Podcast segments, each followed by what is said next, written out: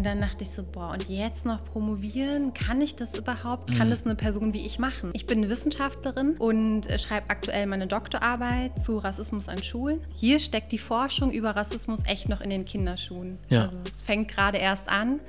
Und eigentlich müssten wir schon viel, viel weiter sein. Also wenn Menschen wie wir gefragt werden, na, woher kommst du? Woher kommst du wirklich? Ja, ja, immer dann, nach. Ja, genau. Ja, immer das Nachhaken. woher kommen deine Eltern? Woher kommen deren Eltern? Was bedeutet eigentlich Deutschland als Einwanderungsgesellschaft im 21. Jahrhundert? Und ja. sind eigentlich nicht bestimmte Bilder, die wir davon haben, krass veraltet? Aber ich möchte halt nicht, dass Menschen wie ich noch die Ausnahme sind. Also ich ja, möchte das nicht, nicht dass es von Zufall oder von Glück mhm. abhängt, sondern dass einfach Struktur strukturelle Veränderungen so eingeleitet werden, dass eben Personen, die eher tendenziell benachteiligt und marginalisiert sind, auch diese Chancen erhalten, wie Personen, die schon von Geburt an privilegiert sind.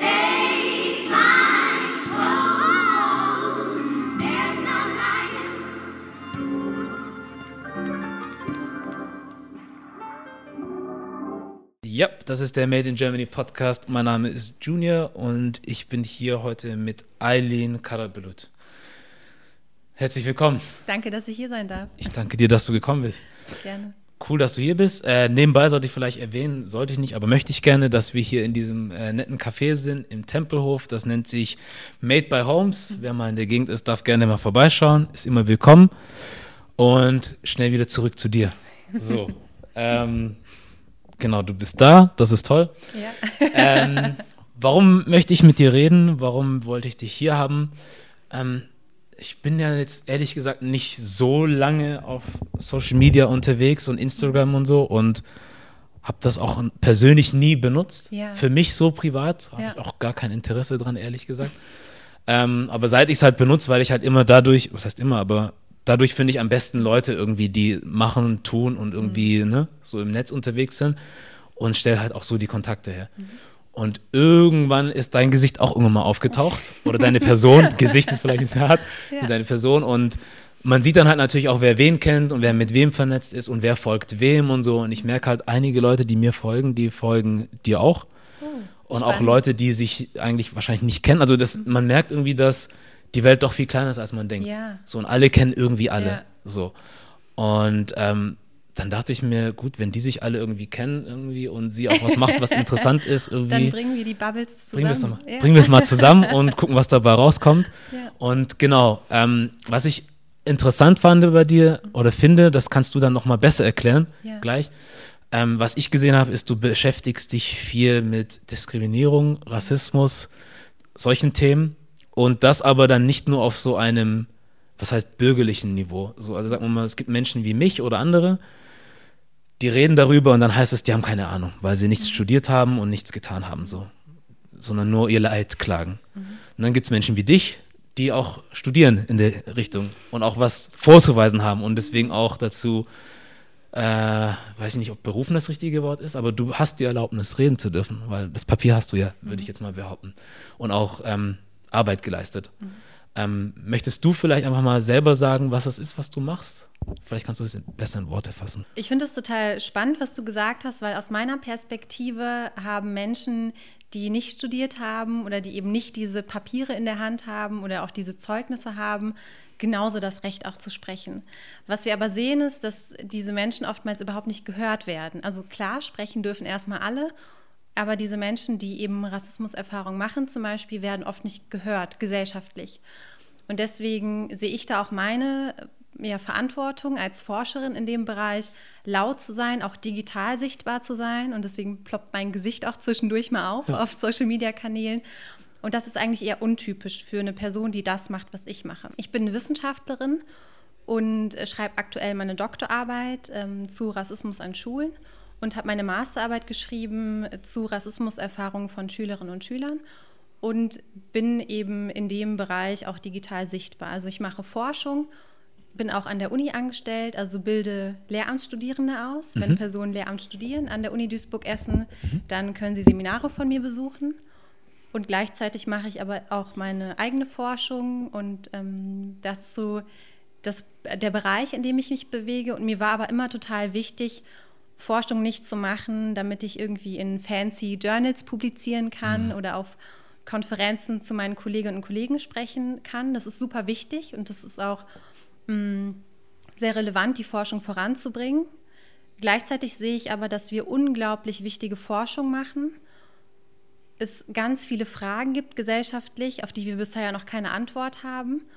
Und wir schaffen es aber bisher nicht gut, diese wissenschaftlichen Erkenntnisse quasi so verfügbar zu machen, dass auch Menschen, die nicht studiert haben, dass Menschen, die nicht die Ressourcen haben, also nicht die Zeit oder die Kapazitäten, ähm, sich Forschungsergebnisse durchzulesen, dass diese Ergebnisse auch bei diesen Menschen ankommen. Mhm. Weil aus meiner Perspektive ist Forschung dafür da, gesellschaftliche Probleme zu lösen und einen Beitrag zu leisten. Ja. Und deswegen versuche ich diese Übersetzungsleistung hinzubekommen, ähm, zum Beispiel durch Podcasts wie diesen oder aber Interviews, die ich gebe. Und das machen aber gar nicht so viele Menschen in der Wissenschaft. Also wenn man sich so überlegt, wer ist denn so öffentlich sichtbar an Wissenschaftlerinnen und Wissenschaftlern, dann fallen einem da nicht so viele Namen ein. Ja. Und das möchte ich gerne ändern. Ja, ja wie du ja. sagst, ne? es ist, also man kennt dann halt gewisse Leute, die halt Journalisten oder so sind, die kommen dann mehr so in Vorschein ja. auf den sozialen Medien und reden dann auch über gewisse Themen, aber so wissenschaftlich hast du recht, ja, sieht man kaum welche. Was wäre jetzt mal so ein Beispiel für Dinge, die erforscht werden und von denen man noch keine richtige Lösung oder Antwort gefunden hat? So, hast, mhm. hast du irgendwie ein Beispiel? Also es gibt unglaublich viele drängende Fragen der Zukunft, finde ich. Die eine ist das Klima, soziale Ungleichheit. Global gesehen steigt zum Beispiel immer mehr. Mhm. Und das sind Dinge, die müssen wir angehen. Und gleichzeitig gibt es aber auch auf einer niedrigeren Ebene ähm, Probleme wie zum Beispiel Rassismus, auf die wir in Deutschland bisher noch keine Antworten gefunden haben mhm. und wo auch die Forschung ganz äh, weit zurückhinkt. Also äh, wenn wir das vergleichen mit der USA zum Beispiel oder mit Großbritannien, dann sind die schon viel, viel weiter, was mhm. die Forschung angeht. Also hier steckt die Forschung über Rassismus echt noch in den Kinderschuhen. Ja. Also es fängt gerade erst an und eigentlich müssten wir schon viel, viel weiter sein. Ich habe immer ge gedacht, also das war so mein Gedanke immer, mhm der Unterschied zwischen USA, Deutsch, also USA, England im Vergleich zu Deutschland mhm. ist ja der, dass die eine gewisse Kolonialgeschichte haben und auch Sachen mitgemacht Hat haben. Deutschland so. auch. Das wusste ich bis vor kurzem gar nicht. ja. Also ich dachte vor kurzem, die waren nicht so wirklich da. Doch. Aber jetzt habe ich irgendwann vor kurzem was gesehen, wo mhm. es dann hieß, doch, die ist da, nur man ja. redet nicht viel darüber. Genau. Und deswegen habe ich zum Beispiel das Gefühl, dass das na klar sind wir im Rückstand, weil wir diese Geschichte nicht haben. Aber mhm. irgendwo scheint doch diese Geschichte gegeben zu haben, ja. von der keiner redet. Genau. Deutschland so. hat tatsächlich eine sehr, sehr krasse Kolonialgeschichte, über die aber überhaupt nicht gesprochen wird. Ja. Also auch im Geschichtsunterricht ist das kein Kapitel, was mhm. präsent ist oder was auch stark im öffentlichen Diskurs thematisiert wird, sondern die deutsche Kolonialgeschichte wurde überhaupt nicht aufgearbeitet. Ja. Und das ist einer der Gründe, Gleichzeitig ist es aber zum Beispiel auch die historische Vergangenheit von Deutschland, also der Nationalsozialismus, der es sehr erschwert, über Rassismus zu sprechen. Hm. Darüber will auch keiner so richtig sprechen, ne? So, das ist unangenehmes so, Thema. Ich kann auch verstehen, dass es unangenehm ist. Und vor allem, man hört es ja dann oft, wenn man mit Leuten aus der Zeit danach spricht, mhm. dass sie dann auch dann sagen, ja, okay, was, was kann ich dafür, was damals passiert ist? Das ist ja nicht meins irgendwie, also ne, das war ja nicht meine Schuld, ich habe ja nichts getan so. Aber dadurch, dass wir eigentlich alle wissen, was passiert ist mhm. und was möglich ist so zwischen Menschen, mhm. wo ich immer denke, die Geschichte sollte uns ja eigentlich lehren, dass es ja. Dinge gibt, die passieren können und die nicht in Ordnung sind und wir sollten versuchen, das besser zu machen. Mhm. Deswegen finde ich es halt noch schwieriger, wenn es dann möglich ist, dass Leute, die gar keinen Bezug dazu hatten, mhm. trotzdem irgendwie auch so mit drinstecken und halt das fortsetzen, was schon passiert ja. ist. Vielleicht nicht in diesem großen Ausmaß, weil jetzt müssen wir nicht, also es wird niemand mehr massenhaft umgebracht, Gott sei Dank. So, aber natürlich kriegen wir es trotzdem auf kleinen Levels irgendwie noch mit, wo hier und da mal was passiert irgendwie. Also auch dann natürlich Gewalt, verübt, was heißt natürlich, Gewalt verübt wird einfach. Ähm, aber ja, man distanziert sich halt ganz gerne ne, von dieser Vergangenheit und sagt, wir haben eine blütenreine Weste. Mhm. Aber dann denke ich, okay, wenn das so ist, dann müsste es doch eigentlich viel besser laufen, mhm. als es das tut. Und vor allem, wenn man jetzt auch, wenn, wenn die Tatsache da ist oder die Fakten eigentlich da sind, dass es eine koloniale Geschichte gegeben mhm. Also eigentlich haben wir so die Ausrede für uns gehabt, dass man sagen kann, die Engländer und Amerikaner sind uns voraus oder die mhm. Franzosen oder so. Mhm. Wenn wir aber doch auch eine Kolonialgeschichte hier haben, was ist dann unsere Entschuldigung dafür, dass wir die Sachen nicht besser machen wollen? Weil siehst du solche Sachen in den USA irgendwie, wo Leute dann wirklich mittlerweile umgebracht werden, ne? wöchentlich, täglich kriegst du irgendwas mit. Mhm. Dann ist es immer ja krass, was da passiert und so. Das könnte hier niemals passieren und die sind ja so und so. Aber hier passieren ja auch Sachen so, ja. von denen keiner sprechen will, von denen nicht groß berichtet wird, mhm. ähm, wo ich dann denke, da müsste man auch mal sich selber im Spiegel betrachten und selber fragen, was da los ist. Mhm. Aber warum tun wir uns hier so schwer, irgendwie das zu sehen, dass es ein Problem gibt und auch dann was dagegen machen zu wollen? Ich glaube, die Antworten darauf sind sehr vielfältig und ich kann mal so ein bisschen versuchen, meine Perspektive darauf ja. zu zeigen. Mm, also ich verstehe Deutschland auch in meiner Forschung vor allen Dingen als eben postkolonial und eben auch als postnationalsozialistisch. Das heißt, ich sehe in unserer Gesellschaft eine ganz besondere Verantwortung, sehr sensibel zu sein, was Rassismus angeht, aber auch andere Formen von gruppenbezogener Menschenfeindlichkeit, Antisemitismus zum Beispiel, ja. auch unglaublich wichtig.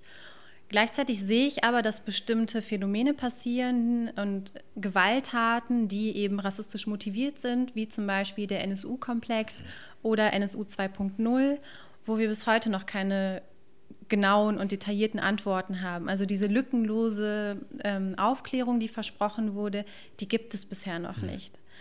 Und das sind Dinge, die zum Beispiel die migrantischen Communities oder auch Personen of Color unglaublich, unglaublich ähm, schwierig ist. Also das zu verkraften, dass quasi der eigene Staat, in dem man lebt, äh, wo man sich auch zugehörig fühlt, gar nicht das tut, was er tun müsste, um diese Person zu schützen und um eben solche Taten lückenlos aufzuklären. Und da sehe ich auf jeden Fall eine ganz, ganz große Verantwortung, auch zum Beispiel in der Politik. Mhm. Und gleichzeitig ähm, sehen wir, dass wir in Deutschland diesen Diskurs überhaupt nicht hatten wie in den USA. Also dass in einer gesamtgesellschaftlichen Dimension über Rassismus gesprochen wird, also über diese Kategorie Race. Ähm, in den USA ist es zum Beispiel ganz selbstverständlich für weiße Menschen, sich als weiß zu bezeichnen und für schwarze Personen sich als schwarz zu bezeichnen. Mhm. Und da wird aber Race ganz anders gedacht. Also du kannst da ganz normal schwarz sein und bist aber gleichzeitig Amerikaner oder Amerikanerin. Ja. Und in Deutschland wird aber diese Kategorie Race ganz anders verhandelt. Also es gibt mehr so ein Tabuisieren dieses Diskurses und das Verständnis von Deutschsein als etwas Weißem, als etwas Christlichem. Und das sind Dinge im Diskurs, die es sehr, sehr schwer machen. Hm. Und darüber hinaus sehen wir in unserer Gesellschaft Rassismus etwas, was individuell passiert. Wir sagen nicht, es ist eine Struktur, oder es ist ein institutionelles Problem. Wir sagen, es ist vor allen Dingen etwas, was Einzelpersonen betrifft, die außerhalb der Gesellschaft sind und die extrem bzw. rechtsextrem sind. Ja. Und wir müssen aber viel mehr verstehen, dass Rassismus eine gesamtgesellschaftliche Struktur ist. Genau so machen wir es ja auch bei Sexismus. Dass wir sagen, naja, es gibt diesen Gender Pay Gap, Frauen sind strukturell benachteiligt. Mhm. Dazu gibt es unglaublich viele Studien. Ja. Und wir müssen viel mehr verstehen, Rassismus auch als eine gesamtgesellschaftliche Ungleichheitsstruktur zu sehen. Und eben auch diese Emotionalität daraus zu nehmen. Weil wenn Personen damit konfrontiert werden, dass etwas, was sie gesagt haben, rassistisch sei, dann kommt oft ganz viel Abwehr. Weil Rassist, also etwas Rassistisches zu sagen, wird oft gleichgesetzt mit eine schlechte Person sein. Ja und dann kommt Abwehr. Aber ich bin noch gar nicht, ich bin noch gar keine schlechte Person. Ich bin zum Beispiel in der Flüchtlingshilfe aktiv und ich habe auch ausländische Freunde. Ähm, und das zeigt aber, wie wichtig das eigentlich ist, mhm. zu verstehen, dass es eine gesamtgesellschaftliche Struktur ist. Alle Personen, die in unserer Gesellschaft sozialisiert werden, werden rassistisch sozialisiert. Und diesen Fakt anzuerkennen und zu verstehen, dass es eben Menschen gibt, die von Rassismus betroffen sind und auf der anderen Seite, dass es weiße Menschen gibt, die privilegiert sind, die bestimmte Privilegien haben, ja. die sich zum Beispiel nicht fragen müssen, komme ich heute in den Club rein oder nicht. Ja. Und das sind dann Dinge, die haben nichts mit dem Outfit zu tun, sondern es gibt Studien, die zeigen, dass insbesondere männliche Personen of Color mhm. viel, viel seltener in einen Club reinkommen, weil ihnen eben zugeschrieben wird, dass sie aggressiv sein und dass sie Stress machen würden. Ja. Oder einfach zugehörig zu sein. Also wenn Menschen wie wir gefragt werden, na, woher kommst du? Woher kommst du wirklich? Ja, ja, immer dann, nach, ja, genau. Ja, immer das Nachhaken. woher kommen deine Eltern? Woher kommen deren Eltern?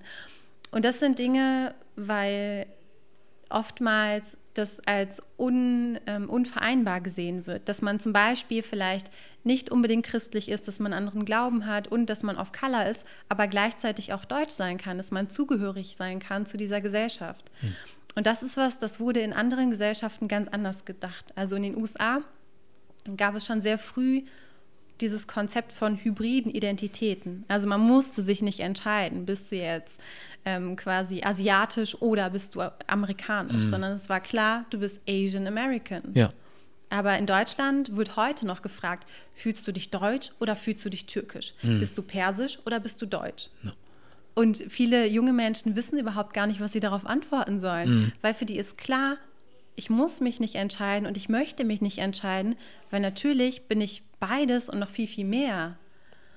Und das ist was, da müssen wir, glaube ich, in Deutschland ganz, ganz viel in diesen Diskurs kommen von, was bedeutet eigentlich Deutschland als Einwanderungsgesellschaft im 21. Jahrhundert und ja. sind eigentlich nicht bestimmte Bilder, die wir davon haben, krass veraltet. Ja, aber was, wie, was denkst du, woher das kommt? Also die Leute, die uns dann manchmal die Fragen stellen, woher kommst du, woher kommst du wirklich ja. und so, die sagen ja dann auch immer, und das kann ich denen auch irgendwie glauben und abkaufen, dass dann nicht immer eine böse Absicht dahinter steckt. Aber woher kommt dann das Bedürfnis von einer Person, die weder rassistisch ist, noch irgendwie so wahrscheinlich denkt oder so, oder sich dessen nicht bewusst ist? Ja. Woher kommt das dann, glaubst du, dass die trotzdem immer dieses Bedürfnis haben, diese Frage stellen zu müssen? Also es ist ja überall dasselbe. Mhm. So dieses, woher kommst du? Ich komme aus Bochum. Ja, aber wo kommen deine Eltern her? Oder aber jetzt mal wirklich so. Wo, wie kann das sein, dass dann trotzdem immer dieser gemeinsame Nenner da ist bei Leuten, die aber sagen, ich bin weder Rassist noch ja. sonst irgendwas? Wo kann sowas herkommen? Ja. Verstehe ich nicht. Genau, das ist ja total wichtig. Also diesen Punkt, den du gerade ansprichst, von rassistisch agieren und Rassist sein. Hm. Und das müssen wir entkoppeln. Menschen können sich rassistisch verhalten oder können rassistische Dinge sagen, auch wenn sie kein Rassist oder keine Rassistin sind. Mhm. Und das ist genauso gut, wie es schlecht ist. Also der Großteil der Menschen möchte nicht rassistisch sein. Ja. Und das ist eigentlich erstmal eine gute Sache. Ja. Gleichzeitig ist aber auch wichtig zu verstehen, dass sich diese Menschen oftmals trotzdem rassistisch verhalten, einfach weil sie es so gelernt haben. Es ist die Sozialisation. Und oftmals ist diesen Menschen gar nicht bewusst, dass sie sich in dem Moment rassistisch verhalten. Deswegen ist es total wichtig, immer zu gucken, nicht was ist die Intention, also wie war das gemeint, sondern was ist die Folge. Also was ist die hm. Folge, hm. was ist der Effekt von einer Handlung oder von einer Äußerung. Ja.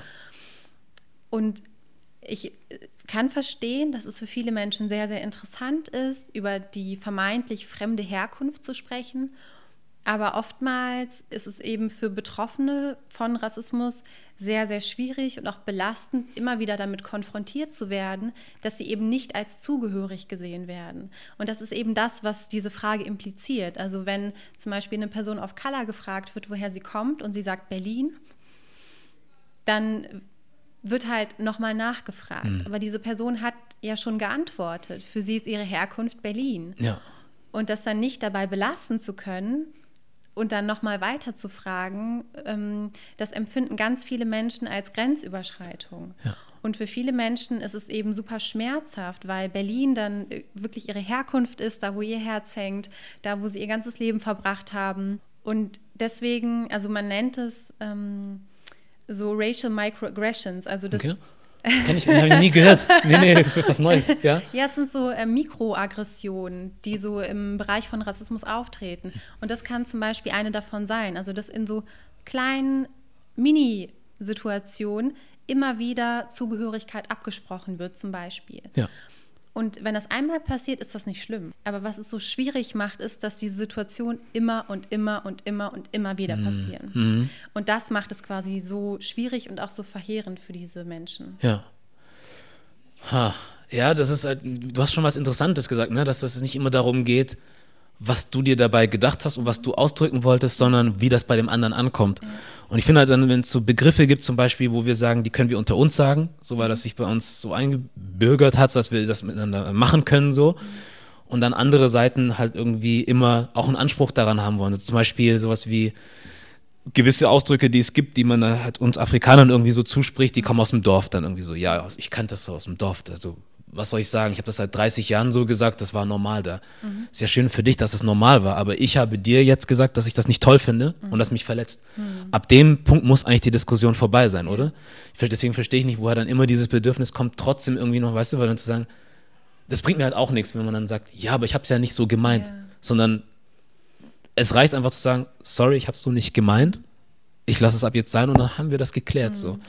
Ähm, ich, hast du irgendwie eine Idee, warum das trotzdem so wichtig ist, dass man dann trotzdem irgendwie das, also nicht auf den Effekt achten möchte, sondern mehr nur auf seine eigene Intention irgendwie so? Wie meinst du das? Also, wie, ist, wie kann das sein, dass es für Leute so schwer ist, das abzulegen? Also, ja. so dieses mhm. gefühlte Recht zu haben, gewisse Sachen fragen, sagen, machen zu dürfen und darauf auch zu bestehen, obwohl ich dir gesagt habe, ich will das einfach mhm. nicht. So, weil ich meine, wenn wir jetzt darüber reden, was körperliche Berührung oder so angeht, hast du ja auch ein Recht zu sagen, so, ich möchte nicht von dir angefasst werden, mhm. so, das gefällt mir nicht.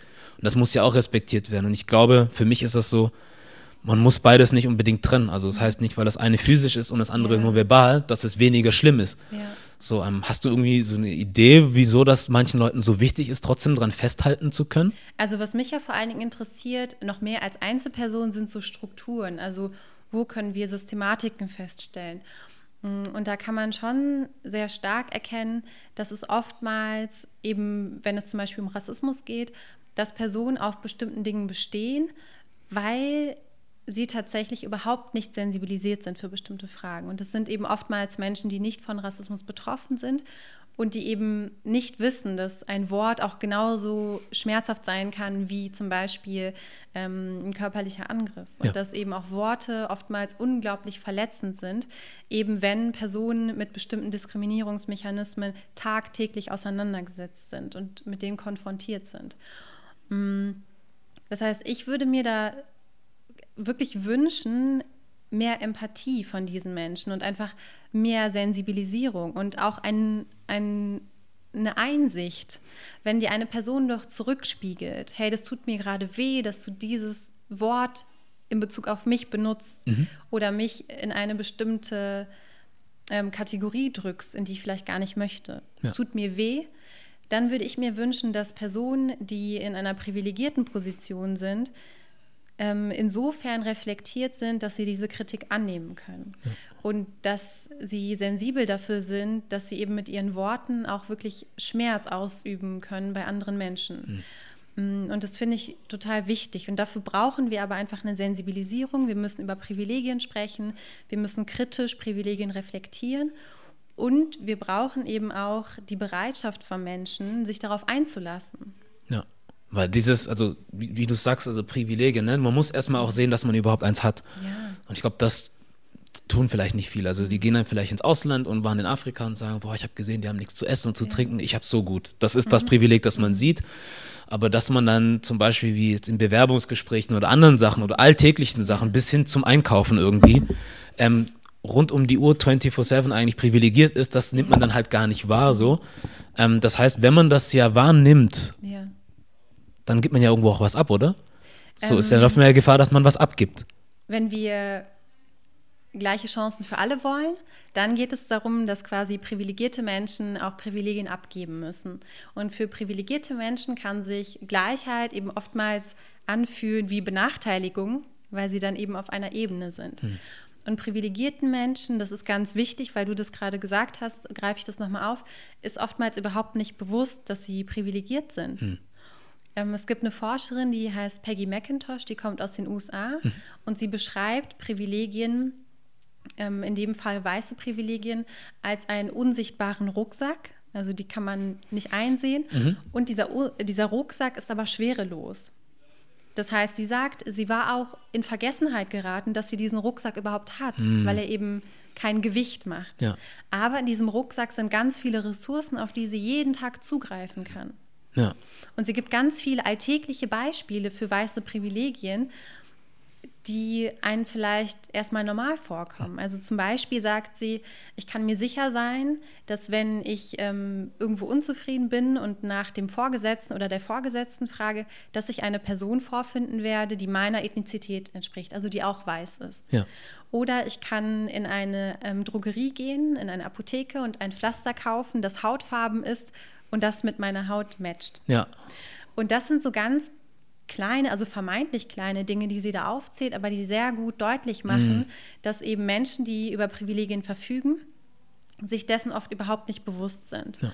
Und erst in der Auseinandersetzung mit sich und auch mit anderen Lebensrealitäten wird dem bewusst, ah, okay, das ist überhaupt nicht normal. Ja.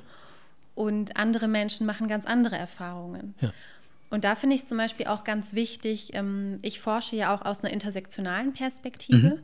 Also Intersektionalität bedeutet vor allen Dingen, wir gehen davon aus, es gibt unterschiedliche Diskriminierungslinien, also sie werden Differenzlinien genannt. Das mhm. kann zum Beispiel sein das Geschlecht, das kann sein der Bildungshintergrund oder der sozioökonomische Status, mhm. also habe ich viel Einkommen oder eher wenig.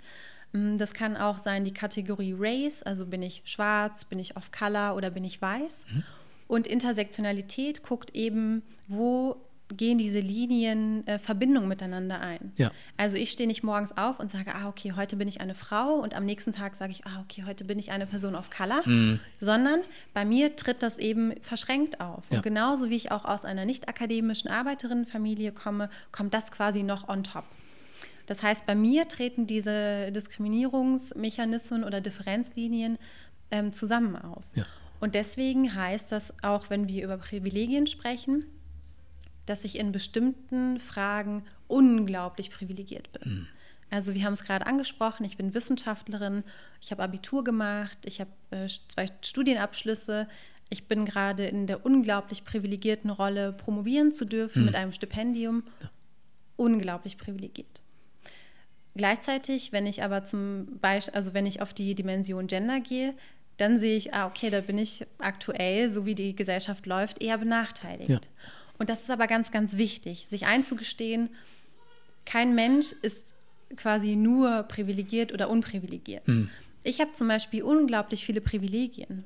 Ich bin eine CIS-Frau, das heißt, das Geschlecht, mhm. was mir zugeschrieben wurde, ist das, mit dem ich mich identifiziere. Ja. Menschen sagen, du bist eine Frau und ich sage so, ah ja, okay, das passt. Ja. Es gibt aber auch Menschen, die sind zum Beispiel transgeschlechtlich. Mhm. Und bei denen ist es nochmal ganz anders. Also die haben dieses Privileg nicht. Die werden vielleicht mit Herr oder Frau angesprochen, obwohl das für sie überhaupt nicht passt. Ja. Das habe ich nie gehabt. Und ich werde zum Beispiel nie wissen, welche Diskriminierungserfahrung eine Transperson macht.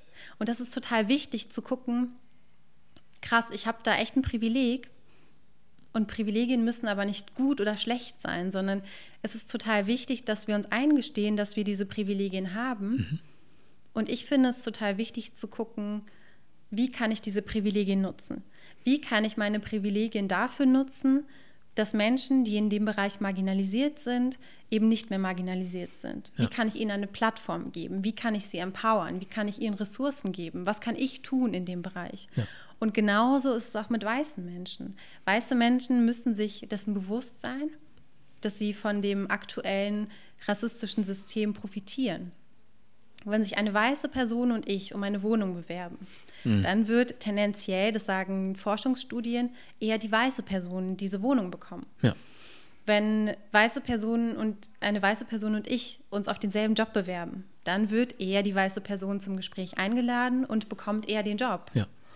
Und das sind Dinge, die müssen wir uns einfach eingestehen. Also wir müssen akzeptieren, okay, das ist aktuell so.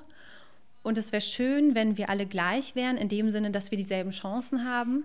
Momentan zeigt aber die ganze wissenschaftliche Datenlage, da sind wir einfach noch nicht. Ja. Und deswegen ist es unglaublich wichtig, in so einer ähm, in so einem Bereich, wo Diskriminierung eine total große Rolle spielt, also in ganz vielen unterschiedlichen Sphären, mhm. ist es ja ganz wichtig, ja dass Menschen, die über Privilegien verfügen, sich dessen bewusst sind. Und ich gucke zum Beispiel auch, wie kann ich mit den Privilegien, die ich momentan habe, Menschen, die benachteiligt sind, wie kann ich die unterstützen? Und das ist zum Beispiel, dass ich meine Studierenden dazu ermuntere, sich für Stipendien zu bewerben, den Empfehlungsschreiben zukommen zu lassen und eben da zu unterstützen, wo ich in meiner aktuellen Position jetzt Menschen unterstützen kann. Und das ist total wichtig. Ja. Ähm, du hast halt aber auch vorhin oder gerade eben was erwähnt, was äh, ziemlich wichtig ist: sensibilisieren. Ja. So, äh, da frage ich mich, wessen Verantwortung ist es, zu sensibilisieren? Ja. So, kann man das sagen? Also ich frage das nur aus der Perspektive von Leuten, die, also ich weiß, also für mich habe ich schon so ein Gefühl, wie das zu laufen haben sollte, so, ja. es aber nicht. So, aber wenn man sich jetzt wirklich fragt, wer ist dafür verantwortlich, kann man das sagen? So sind wir alle damit verantwortlich? Ist eine bestimmte Gruppe dafür verantwortlich? Sollten Mensch, andere Menschen mehr interessiert daran sein, herauszufinden, ob sie mehr Privilegien haben oder was? Also wie funktioniert das Ganze? Mhm. Weil sensibilisieren, ich denke mir halt, aus meiner persönlichen Sicht, ich denke mir irgendwie, wir haben alle irgendwie mehr oder weniger äh, denselben Verstand irgendwie so oder zumindest irgendwie die Fähigkeit bekommen zu denken. So und auch Sachen zu sehen und auch, wir wissen so grob oder ungefähr, was Gerechtigkeit ist, was, mhm. nicht keine Gerechtigkeit, was richtig ist, was falsch ist. Da haben wir irgendwie so alle so ein Gefühl dafür ein bisschen. Ich kann verstehen, dass wenn jemand aus einem anderen Land kommt, zum Beispiel hier in Deutschland ist es ja verpönt, äh, Streitigkeiten mit Gewalt zu regeln, körperliche Gewalt. In anderen Ländern ist das normal, dass wenn einer jemanden beleidigt, dann gibt es eine Schlägerei. So. Mhm. Deswegen kann ich verstehen, dass man da auch nochmal natürlich Unterschiede sehen muss, aber am Ende des Tages wissen wir beide, jemanden zu beleidigen ist nicht richtig. So. Oder jemanden schlecht zu behandeln ist nicht richtig. Ich frage mich halt dann, wie kann das sein, dass wir trotzdem, also wir sind eigentlich heutzutage sehr intelligent, wir haben Zugriff auf sehr viel Wissen, kostenlos, so. Mhm. Ähm, und trotzdem kriegen wir es hin, bei all den Dingen, die wir sehen und die wir hören und von denen wir wissen, dass es sie gibt, kein Interesse für zu haben oder einfach nicht das, trotzdem nicht das Richtige zu tun. Weißt du, also zum mhm. Beispiel, wir hatten ja vorhin äh, davon gesprochen, so kurz, äh, diese Christchurch-Geschichte zum Beispiel. Ich war sehr überrascht darüber, dass ähm, es andere Dinge gibt, wo es dann zum Beispiel heißt, ein Deutscher ist irgendwo umgekommen, so bei irgendeiner Attacke oder was auch immer. Oder in Frankreich ist was passiert, diese Je suis Charlie-Geschichte. Wie viel Empathie dafür aufgebracht wurde, wenn solche Sachen passieren. Mhm bis hin zu Notre Dame irgendwie das Ding, das brennt irgendwie, also ne, wo man irgendwie Mitgefühle hat und alles. Aber wenn man dann hört, dass in, äh, da in Neuseeland Leute irgendwie regelrecht abgeschlachtet wurden, mhm. ich habe keinen bei der Arbeit darüber reden hören, habe ich schon mal erwähnt irgendwie. Also niemand hat darüber geredet. Mhm. Und ich verstehe halt nicht, wie das möglich ist, dass wenn wir alle, also wir sind ja nicht, weißt du, ich, ich komme ja nicht auf die Welt und habe irgendwie nur, keine Ahnung, ein, Gehirn, das auf einmal irgendwie blockiert ist, so. Mhm in, in, einer gewissen Art und Weise, sondern wir können ja irgendwie, also ich glaube, für diese grundlegenden Dinge haben wir alle genug Verstand, um zu wissen, dass es Dinge gibt, die einfach nicht cool sind. Ja. Aber trotzdem sind wir in der Lage zu sagen, okay, das berührt mich jetzt einfach nicht, weil ich damit nichts zu tun habe. Mhm.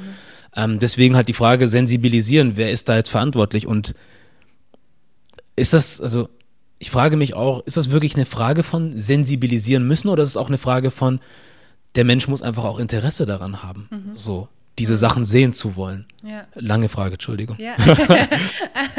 Lange Frage, aber wichtige Frage.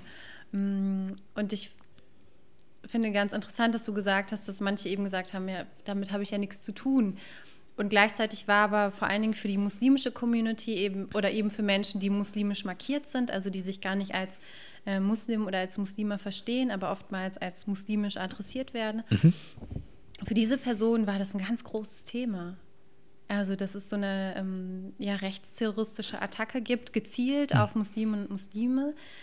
Das war auch in Deutschland hier Thema. Und gleichzeitig haben wir aber gesehen, dass es in den Medien eher eine untergeordnete Rolle gespielt hat, in dem Sinne, dass gar nicht so stark geguckt wurde, was macht das mit der muslimischen Community hier. Mhm. Denn das hat nämlich bei ganz, ganz vielen Menschen in dieser Community dafür gesorgt, dass sie sich unsicher gefühlt haben und dass sie sich auch gefragt haben, kann Neuseeland auch Deutschland werden. Ja. Und da hätte ich mir zum Beispiel gewünscht, dass das einen viel, viel zentraleren Aspekt in der Berichterstattung darüber wird. Also auch zu gucken, inwiefern beeinflusst das auch muslimische Communities hier in Deutschland. Und deswegen kommt da quasi auch für mich Sensibilisierung schon ins Spiel, ja. weil das natürlich auch viel damit zu tun hat, ähm, wer macht Medien also wer ist dafür verantwortlich, wer sitzt in den Redaktionen, wer entscheidet darüber, welche Inhalte gesendet welch, äh, werden, welche Fragestellungen wie bearbeitet hm. werden. Und das macht natürlich ganz viel auch mit der Wahrnehmung und auch ähm, das macht auch ganz viel mit dem, welche Relevanz ein Thema bekommt ja. und wie tief auch dieses Thema behandelt wird. Ja. Und da sehen wir zum Beispiel ganz oft, dass so Perspektiven von Personen of Color unglaublich unterrepräsentiert sind. Also dass Personen of Color oftmals ähm, als Objekte dargestellt werden und nicht als Subjekte. Also es wird viel über sie gesprochen. Gleichzeitig bekommen Personen of Color aber eher wenig bis tendenziell kaum die Möglichkeiten oder auch die Ressourcen für sich selber sprechen zu können. Das sieht man in Deutschland ganz stark auch an der Kopftuchdebatte zum Beispiel. Mhm. Also es gibt kaum die Plattform für Frauen, die ein Hijab tragen, für sich selber zu sprechen. Es sind oft christlich sozialisierte, weiße, alte Männer, die über diese Frauen sprechen. Und dann wird es eben auch ganz schnell paternalistisch. Und deswegen finde ich, dass diese Sensibilisierung und auch diese Diskriminierungskritik Bestandteil sein sollte von dem, womit sich jeder Mensch äh, einmal beschäftigt hat, also ja. mindestens einmal. Und ich sage zum Beispiel auch immer in meinen Workshops und Seminaren, also für Rassismus, das ist kein Ziel, sondern das ist ein Weg. Ja. Und man ist nie angekommen, sondern man macht sich auf den Weg und gesteht sich ein, dass man eben auf eine bestimmte Art und Weise sozialisiert wurde und dass es Ungleichheiten gibt und dass man aber nicht mehr Teil des Problems sein möchte, sondern Teil der Lösung. Hm. Und das ist eine bewusste Entscheidung, die Menschen machen müssen, das stimmt.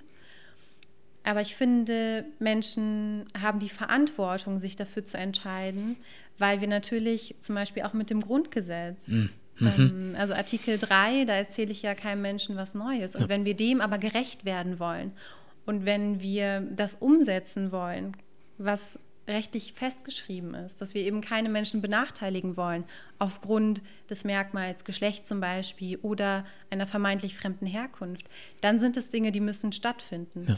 Ich sehe aber auch, dass es kaum Räume gibt, um das zu tun. Also es gibt kaum Räume der politischen Bildung, die sich damit auseinandersetzen. Ja. Und das wäre zum Beispiel auch ein Punkt, wo Schulen also eingreifen könnten. Ja. Das wäre was, wo das Bildungssystem viel stärker gucken könnte, wie können wir das strukturell verankern. Aber auch wir als Gesellschaft müssen Räume dafür finden, wo dieser Austausch stattfinden kann. Ja. Tja, ja, den Raum geben, ne? Und, und, wenn sich die Leute den Raum selber schaffen, wie man das jetzt auch in Social Media sieht, dann gibt es halt also Leute, die sich, ich fasse es mal so zusammen, denken, okay, wenn mir keine die Chance gibt, über die Dinge, die mich betreffen, so zu reden, wie ich es möchte, mache ich es halt selbst. Aber selbst dann wird man ja auch irgendwie dann in die Ecke gedrängt, ne? Irgendwie so, ähm, was sehr schade ist. Aber was du gesagt hast gerade, was Bildung betrifft, ich finde es auch ganz wichtig, dass man da auch schon ansetzt irgendwie und finde es auch cool, dass du dann sagst, okay, du sprichst dann halt mit Leuten, die in Richtung Lehramt gehen möchten, mhm. weil ich finde, ich habe das selber also persönlich mitgekriegt, wie das sein kann, wenn du dann halt aus welchem Grund auch immer von Lehrern benachteiligt wirst so. Und ich habe das Glück gehabt, dass ich äh, früher hat man gesagt, ich bin stur so. Mhm. Heute sage ich, Gott sei Dank war ich's, mhm. weil wäre ich es nicht gewesen, ich weiß nicht, was heute mit mir hätte sein können. So, ich hätte von mir glauben können, dass ich zu nichts in der Lage bin, mhm. so und nichts schaffen werde, weil das halt Leute einem eingebläut haben. Ja. Und das kam halt sehr viel vor. Und ich kann, ich kenne auch Leute, die das miterlebt haben und das hinterlässt auch einen psychischen Schaden. Mhm. Deswegen finde ich es auch super wichtig, dass man ganz früh ansetzt und die Leute, die die Kinder erziehen sollen mhm. oder werden, auch da schon sensibilisiert sind. Ähm, ja, aber was ich dich ja auch vorhin schon gefragt habe, äh, bevor hier das alles angeschaltet wurde, oder was ich ja. äh, angemerkt habe, ist, also ich finde es stark, dass du das machst, mhm. so, aber ich frage jetzt mal ganz blöd, so, also warum tust du dir das an? So. Mal ganz blöd gefragt, warum tust du. Ich meine, du könntest ja auch. Du hätt, ne, also nicht das hier, aber dich, ne, du weißt ja, mit, mit dem Thema sich zu beschäftigen ja. und so. Also du hättest ja auch eine andere Wahl gehabt, zu sagen, ja. ich will davon gar nichts wissen, so, ich mache mein, keine Ahnung, Business, irgendwas mhm. studiere ich und dann gehe ich in irgendeine Firma und verdiene gutes Geld und dann ist Ruhe, so. Mhm. Und wenn irgendwas von links und rechts kommt, tue ich so, als hätte ich es nicht gehört und das war's. Mhm. So, du hast aber dann doch anders gemacht. Mhm. Und warum? Also, war das schon so ein Ziel von dir von vornherein oder bist du da so reinge... Erzähl du selber mal. Ja, ähm, also ich glaube, mein Weg, wie ich da gelandet bin, wo ich heute bin, ist relativ interessant.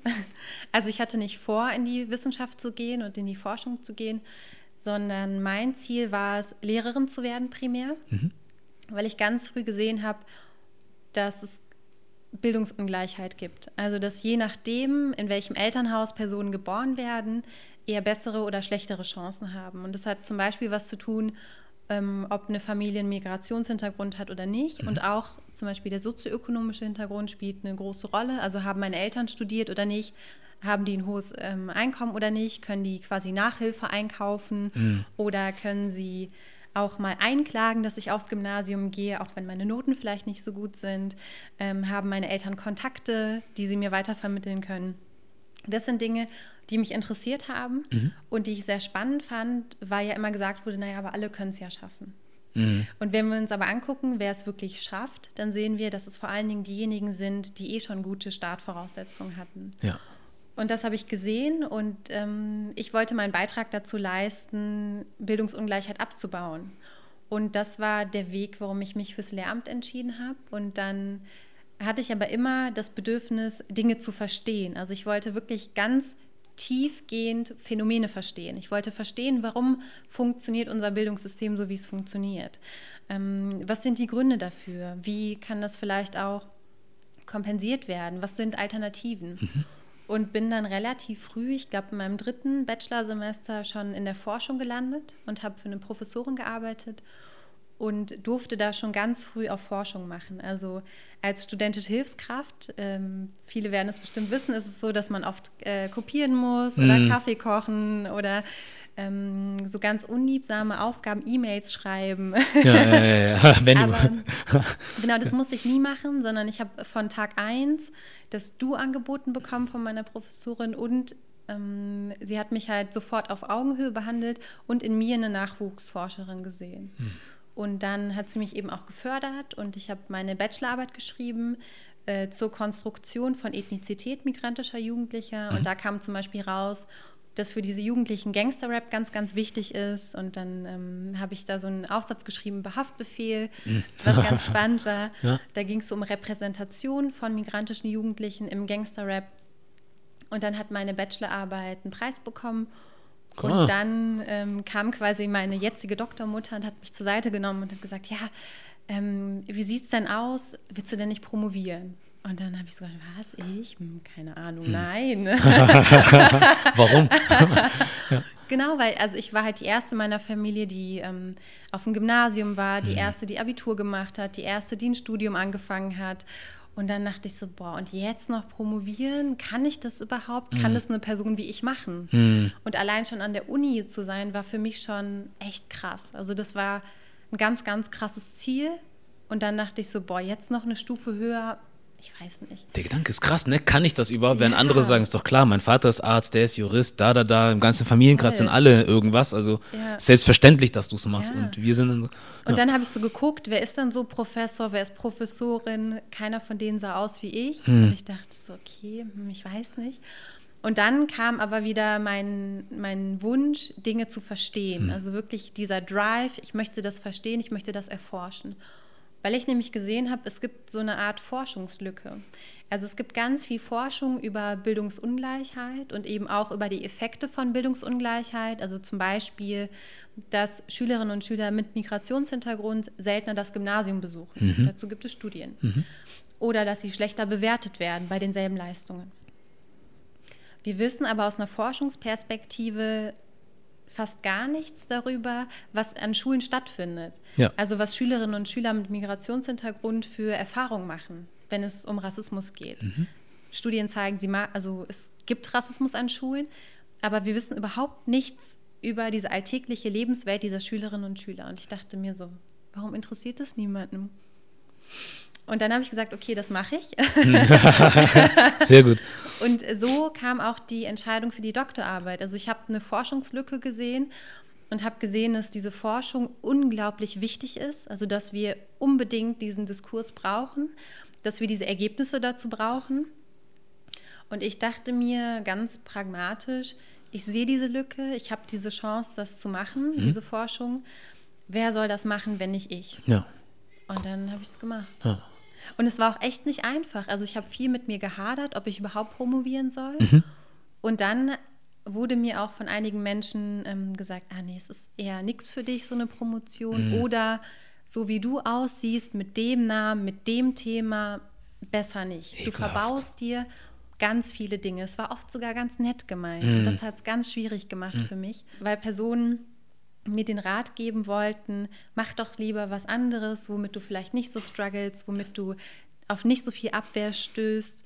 Und ich habe mich dann aber dafür entschieden, das habe ich oft gemacht, den unbequemen Weg zu gehen, hm. den Finger in die Wunde zu legen und genau die Dinge zu machen, die gemacht werden müssen. Ja, sehr gut. Ja, ja das ist halt auch so eine gesellschaftliche Sache, habe ich das mhm. Gefühl. Ne? Wenn Probleme, also das hat ja dann nicht nur mit Rassismus oder so zu tun oder sowas, sondern auch einfach so, sei es äh, auf der Arbeit oder sonst wo, dass man einfach gerne dann, selbst in Partnerschaften, dann lieber einfach den einfachen Weg wählt und einfach gar nichts sagt oder gar nichts macht, ja. weil das der einfachere, gemütlichere mhm. Weg ist. Aber nicht automatisch immer der richtige, denke ich zumindest. Mhm. So und auch wenn, ja, wie du sagtest, ne, war vielleicht gut gemeint, aber mhm. weiß ich nicht. Also ich würde keine ich weiß nicht, ich bin da vorsichtig mit sowas. Ich würde sowas niemandem sagen. Also ich, mhm. ich denke immer, guck dir das an, was du machen willst, egal was es ist. Mhm. sei dir dessen bewusst, was kommen kann, also was du für einen Aufwand betreiben musst, sei es, ob du Sportler werden möchtest, Profisportler oder ob du in die Politik gehen So, wenn ich jetzt morgen eine Tochter habe und sie sagt, ich möchte irgendwie Präsid äh, Bundeskanzlerin werden, mhm. so, sag ich, kannst du gerne probieren. Ja. Aber denk drüber nach, was alles passieren kann. Es gibt dieses und jenes und jenes. Wenn du das alles tragen kannst, bitteschön, meinen mhm. Segen hast du. Mhm. So, aber vergiss das nicht. So. Ja. Das ist das, aber ich könnte nicht jemandem sagen, oh, mach das lieber nicht, weil mhm. dann ist das Leben viel zu schwer für dich und so, lass mal lieber sein. Ja. Deswegen hast du auch, finde ich, was heißt Glück gehabt, aber das ist ja dann irgendwo dann doch ein Segen, dass du dann Leute ne, in deiner Laufbahn ja. hattest, die dann dich dazu ermutigt haben, das doch zu machen. So, das hätte auch anders sein können. Genau die Leute, die zwei Damen, die du genannt hast, glaube ich, waren das, die hätten auch zu dir sagen können, nee, lass mal. So, oder die hätten dich auch anders behandeln können und dann hättest du vielleicht, also vielleicht wärst du dann heute echt nicht da, wo du heute bist. Mhm, also ich sehe schon, dass ich auch unglaublich viel und hart gearbeitet habe, aber das machen ganz viele andere auch. Mhm. Und äh, die landen dann nicht da, wo genau. sie landen könnten, ja. weil das aktuelle System eben sehr stark darauf ausgelegt ist, Personen, die eh schon privilegiert sind, weiterzubringen und eben diese Privilegien aufrechtzuerhalten. Ja. Und auch wenn ich mich umgucke, wer so tatsächlich in der Wissenschaft ist, dann sind es Menschen, die vor allen Dingen akademischen Background haben, mhm. die weiß sind, wo die Eltern oft auch irgendwie studiert haben und auch eine sehr hohe Position bekleiden und die sich das auch tatsächlich leisten konnten. Also so ein akademischer Weg ist auch sehr unsicher, man weiß dann nicht, was passiert mhm. danach, kriegt man eine Professur, möchte man in der Wissenschaft bleiben oder nicht. Das heißt, viele von ähm, den Personen, die sich für eine Promotion entscheiden, die sagen, okay, wenn ich falle, falle ich halt auch sehr weich. Ich habe einen familiären mhm. Background, der mich halt gut auffangen kann. Und das hatte ich halt überhaupt nicht. Ja. Und also ich habe schon ganz früh auch Verantwortung getragen für meine Familie, habe zum Beispiel in den ersten zwei Semestern ähm, immer Nachtschichten gearbeitet neben meinem Studium und habe Briefe sortiert in einem Briefsortierzentrum. Hm. Bin dann mit zwei Stunden Schlaf in die Uni gegangen zu meinen Krass. Vorlesungen und Seminaren. Ähm, und das war echt mega, mega heftig. Und dann kamen aber eben Menschen, die an mich geglaubt haben und die mich unterstützt haben. Ja. Und die mich empowert haben, mich für ein Stipendium zu bewerben und mir ein Empfehlungsschreiben geschrieben haben. Und dann hat mir das eben ganz viele Türen geöffnet. Sehr schön. Und ich weiß aber, selbst wenn ich diese Leistung und diesen Fleiß gehabt hätte, wenn es diese Menschen nicht gegeben hätte, die mir gezeigt hätten, dass eine Tür, da kannst du durchlaufen und wir unterstützen dich dabei, hm. dann wäre ich wahrscheinlich heute nicht hier, wo ich bin. Ja ja, dieser Spruch irgendwie, du kannst alles schaffen, wenn du nur stark daran glaubst und stark arbeitest oder viel arbeitest, es trifft halt nicht immer zu, ne? Wenn es dann halt Leute gibt, die dann in den USA sagen sie es gerne, so ein bisschen die Gatekeeper sind oder sowas, ja. wenn die halt irgendwie, wenn du an den Falschen gerätst und der oder diejenige denkt, nö, will ich einfach nicht, mhm. dann ist das halt das auch gewesen. Mhm. Und wenn du dann halt auch noch jemand bist, der aufgibt, schnell, mhm. dann war es das sowieso. Mhm. Deswegen, bei dir hat das ja dann doch ganz gut funktioniert. Ja. Das, also scheint wohl so. scheint wohl so. Ähm, aber ich möchte halt nicht, dass Menschen wie ich noch die Ausnahme sind. Also ich ja, möchte das nicht, nicht dass es von Zufall oder von Glück mhm. abhängt, ja. sondern dass einfach strukturelle Veränderungen so eingeleitet werden, ja. dass eben Personen, die ähm, eher tendenziell benachteiligt und marginalisiert sind, auch diese Chancen erhalten, wie Personen, die schon von Geburt an privilegiert sind. Ja. Tja, ich wollte was fragen. Yeah. Das, das kann ich noch tun. Ja, ähm, Gut, also du beschäftigst dich ja sehr, sehr viel damit eigentlich äh, tatsächlich und ähm, naja, ist ja so. Ja. Vielleicht lasse ich das komisch klingen. ähm, aber was ich sagen will, ist, also du, das ist ja jetzt so deine Berufung, würde ich jetzt einfach mal sagen. Ähm, und wie ist das dann für dich, wenn du dann irgendwie auf Seminaren bist, Seminare hältst, mit Leuten sprichst und immer mit diesem Thema konfrontiert bist? So, das machst du aber nicht nur auf akademischer Ebene und im Job, sondern du selber muss das ja auch noch leben. Mhm. So. Kommt irgendwie nicht mal der Punkt, wo du denkst, es ist schon viel? So, also mhm. zum einen das zu erforschen, sich damit zu beschäftigen und zum anderen aber es auch tagtäglich zu erleben oder sagst du gerade, weil du das machst und siehst, was da passiert oder das erforscht, dass dir das auch eine gewisse Art von Kraft gibt, mit diesem Alltag anders umzugehen? Mhm. Also du meinst äh, als Forscherin über Rassismus, die auch selber Rassismuserfahrungen genau. hat. Hm. Mm, also ich glaube, mir hilft, dass ich bin so ein sehr rationaler Typ. Mhm. Mir hilft, dass zum Beispiel, wenn ich Texte lese, wo es um bestimmte Phänomene geht, um die Ursachen von diesen Phänomenen und die Hintergründe, hilft es mir manchmal, Dinge zu verstehen oder besser einzuordnen. Mhm.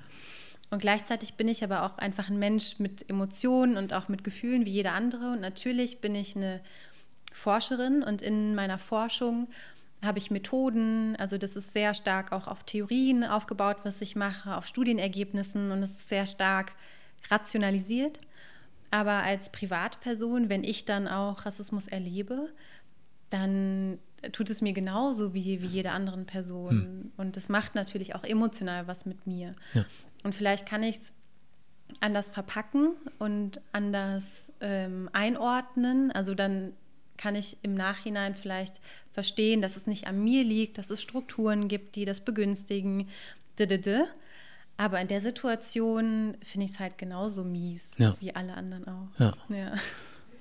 Tja, weil ja, ich, ist mir irgendwie jetzt gerade auch was eingefallen, ne? Also eine Person, die dann halt weiß, Deutsch, was auch immer ist, so die kann sich dann damit beschäftigen und dann nach Hause gehen und dann einfach den Off-Switch anschalten und dann ist vorbei. Ja. So, dann ist gegessen, aber genau. jemand wie du oder ich, wir durchleben das ja jeden Tag an jeder Ecke so. Genau, und das mache ich, also das ist auch eine der Messages, die ich immer in meinen Workshops oder auch in Vorträgen sage, das ist ein Privileg. Also manche Menschen, die in diesem Workshop sitzen oder auch diesen Podcast hören, haben die Möglichkeit, den Podcast auszuschalten und für sich zu entscheiden, ich möchte mich mit diesem Thema nicht mehr beschäftigen. Ja.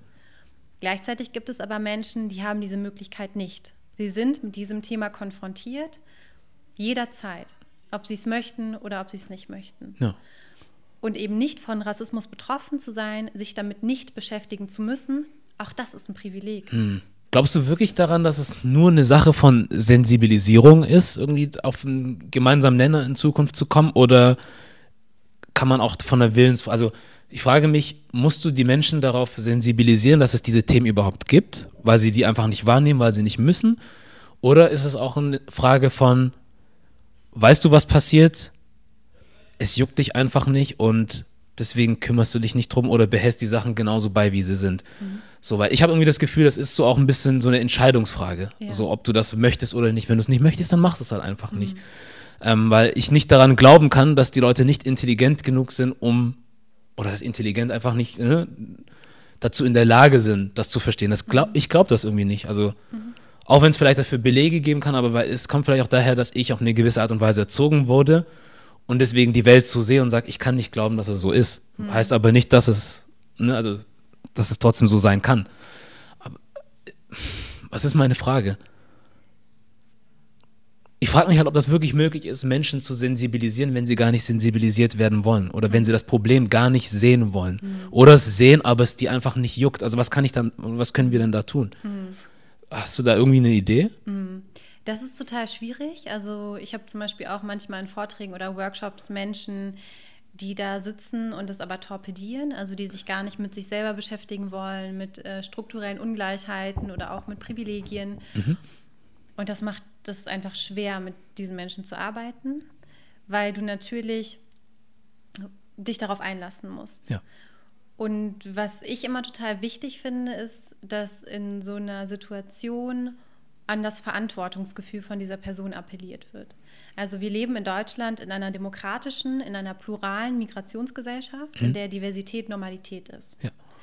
Und wir haben Gesetze, die sagen, kein Mensch soll aufgrund bestimmter Merkmale diskriminiert werden. Und es liegt an uns als Gesellschaft und eben auch als Person, die in dieser Gesellschaft leben, uns für diese Fragen zu sensibilisieren und auch Verantwortung zu übernehmen dafür, dass eben Ungleichheiten abgebaut werden. Ich sehe aber auch, dass wir auch strukturelle Veränderungen brauchen. Also wir brauchen Veränderungen auf einer strukturellen auch vor allen Dingen auf einer institutionellen Ebene. Und das geht eben über diese Einzelperson hinaus. Hm. Das heißt, wenn wir die Strukturen verändern, dann ist auch klar, dass sich die Personen in den Strukturen verändern müssen, mhm. ob sie wollen oder nicht. Ja. Und deswegen finde ich wichtig, darauf aufmerksam zu machen, dass es sehr wichtig ist, dass Einzelpersonen sich natürlich mit diesen Fragen auseinandersetzen mhm. und gleichzeitig aber auch auf dem Schirm haben, dass es eben nicht reicht, wenn Personen Workshops besuchen und ihre Privilegien reflektieren, sondern dass wir gucken müssen, dass wir eben diese strukturellen Ungleichheiten abschaffen, sei es auf dem, ähm, also auf dem Wohnungsmarkt oder auf dem Arbeitsmarkt, im Bildungswesen. Und das sind nur einige Bereiche, die da zu nennen sind. Ja. Tja, das ist äh, echt ein Thema, über das man eigentlich die ganze Zeit reden kann. Ja. So.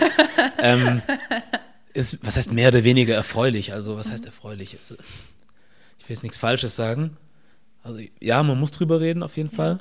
Es ist auf jeden Fall sehr wichtig. Aber trotzdem schade, dass man sich so viel damit beschäftigen muss. So irgendwie. Also, mhm. dass das, ähm, wie die Engländer oder Amerikaner gerne sagen, dass man diese Sachen nicht einfach mit Common Sense lösen kann. Mhm. So wie du zum Beispiel sagst, Grundgesetz ist da. So unser Verständnis von der Demokratie ist auch da. Das ist ja alles schriftlich dargelegt. Es gibt Gesetze, die uns vor gewissen Dingen schützen mhm. müssen. Aber trotzdem kann man das dann auf die verschiedenen Personen nochmal anders anwenden und das ist auch dann vollkommen in Ordnung so. Mhm. Weil ich habe auch mal, ich weiß nicht, ob, das, ob ich das schon mal im Podcast erzählt habe, also ich kriege das von Leuten zum Beispiel hier mit, wenn sie dann auch mal solche Übergriffe oder was auch immer melden, ja.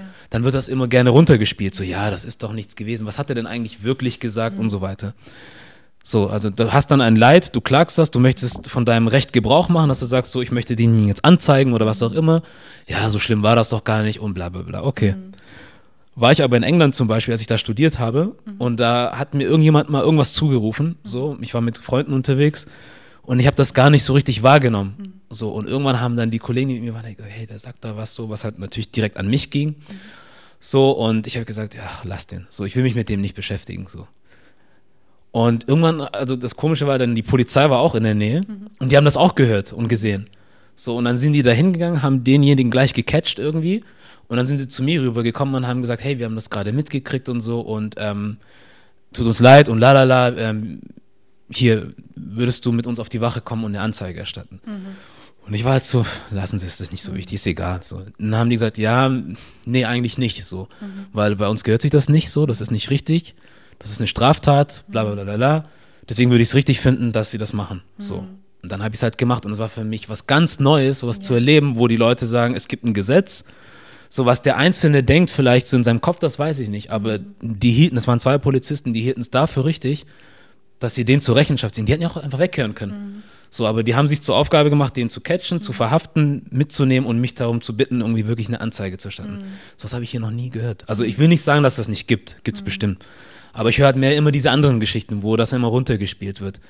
Und das Ganze finde ich irgendwie sehr seltsam in einer, also wenn, ich sag, wenn die Spielregeln doch klipp und klar eigentlich sind mhm. und gesetzlich festgehalten wurden, dann ist das eigentlich nichts, worüber wir diskutieren müssten. Ja sondern eigentlich müsste ich sagen können, hey, das ist mein Recht und ich will davon jetzt Gebrauch machen und das ist das. Ja. Fertig. Ist aber leider nicht so. Ja. Deswegen müssen wir dann doch leider noch viel mehr drüber sprechen und machen und tun. Ja. Weshalb es auch gut ist, dass es Leute wie dich gibt. Ja, aber so. es, ist, also bin ja nicht nur ich. Nee, das nee, ist genau das, also was mir zum Beispiel total wichtig ist, weil ich in meinen Workshops oder Vorträgen nicht will, dass alle mit so einer Depri-Stimmung rausgehen, ja. sondern mir geht es auch total darum, Mut zu machen. Also zu sagen, wir haben die Möglichkeiten und wir haben auch die Verantwortung und aus meiner Perspektive auch die Pflicht, diese Probleme anzugehen. Und jede einzelne Person kann einen Beitrag dazu leisten, zusätzlich zu den strukturellen Veränderungen, die wir natürlich brauchen. Mhm. Das bedeutet für mich aber auch, dass eben Sichtbarkeit auch geschaffen werden muss für Menschen, die eben aktiv sind, die laut sind, die sich für eine plurale Gesellschaft einsetzen, die laut sind gegen Homofeindlichkeit, mhm. gegen Rassismus, gegen Antisemitismus. Und ich habe momentan das Gefühl, dass diese Menschen immer näher zusammenrücken. Und das finde ich unglaublich wichtig. Ja. Und es gibt zum Beispiel mir auch ganz viel Kraft. Also zu sehen, ich bin da nicht alleine, sondern es gibt ganz viele Menschen, die ein ähnliches Ziel haben wie ich. Und wir müssen uns nicht immer einig sein. Und das ist auch vollkommen okay, wenn es Differenzen gibt, wenn es auch Reibung gibt. Das ist oft auch ganz hilfreich, wenn wir uns über bestimmte Diskurse auseinandersetzen, über bestimmte Fragen intensiv diskutieren, mhm. auf einer guten, sachlichen Ebene und gleichzeitig uns aber immer solidarisch unterstützen in dem, was wir machen. Ja. Weil Menschen wie ich, und ich bin jetzt quasi nur stellvertretend, äh, so verstehe ich mich, mhm. da die eben sichtbar sind und die sich ähm, zum Beispiel gegen Rassismus ähm, einsetzen oder gegen Sexismus oder gegen Homofeindlichkeit, gegen Transfeindlichkeit, sind eben auch oft mit richtig krassen Angriffen konfrontiert. Ja. Und da finde ich, brauchen wir auch viel mehr Solidarität untereinander. Also, dass wir uns gegenseitig auch stärken, ja. wenn eine Person zum Beispiel von Hate Speech betroffen ist oder von Angriffen, sei es äh, auf den Social-Media-Kanälen oder aber auch im echten Leben. Das ja. sind Dinge, die passieren mhm. und darüber müssen wir viel, viel besser sprechen, also viel mehr sprechen, wie wir Solidarität besser organisieren können. Ja. Denn es gibt diese Menschen, die Veränderung wollen, die sich dafür einsetzen. Diesen Menschen muss aber auch der Rücken gestärkt werden. Ja. Da hast du was Schönes gesagt, ja. ja. So, das, so sollte es eigentlich sein. Und so wäre es auch ideal und darauf muss man hinarbeiten. Mhm. Tja. Eigentlich, äh, ich hätte noch die eine oder andere Frage, ja. aber du musst auch bald los. Ja. Und das ist aber auch okay, mein Gott. Aber das heißt ja, also ich, hm, ich sage das jedes Mal, mhm. vielleicht muss ich auch mal damit aufhören, aber man kann ja immer wieder nochmal sprechen. Ja. So, ähm, wann sehen wir, aber vielleicht schreibst du in den nächsten Wochen, Monaten ein Buch oder so, keine Ahnung. Oder keine Ahnung, äh, gibt eine, keine Ahnung, wie sagt man das, nicht Convention, aber vielleicht rufst du irgendwie eine Organisation ins Leben, mhm. keine Ahnung, man weiß es nicht, aber keiner weiß. solltest du Bedarf haben, irgendwie zu reden, keiner weiß. So. ja, wenn du Bedarf haben solltest, ja. irgendwie über was reden zu wollen, so und irgendwie ein Outlet, was heißt brauchst, aber möchtest, wo du halt ja. das so ein bisschen verbreiten kannst, ich ja. bin gerne da. Dankeschön. Und wenn ich Fragen haben sollte oder über was Bestimmtes mal irgendwann reden wollen würde, so würde ich mich Immer jederzeit gerne, gerne wieder melden. Ja. Tja, das sehr, ist sehr das. Gerne. Dann habe ich noch eine letzte Frage, das kriegen wir noch hin. Okay. Kurz und knackig. Ähm, Made in Germany, was würde das für dich heißen? so. Also du kannst dir natürlich auch Zeit lassen, wenn du sie hast, aber ich habe die Frage jetzt einfach mal kurz und knackig gestellt. Ja. ja. Oh, Made in Germany finde ich ganz witzig, weil das ja eigentlich so ein Qualitätsmerkmal war und aus dem Themenbereich, aus dem ich quasi komme ist Made in Germany für mich vor allen Dingen auch ähm, Menschen, die aussehen wie ich. Ich bin komplett 100% Made in Germany.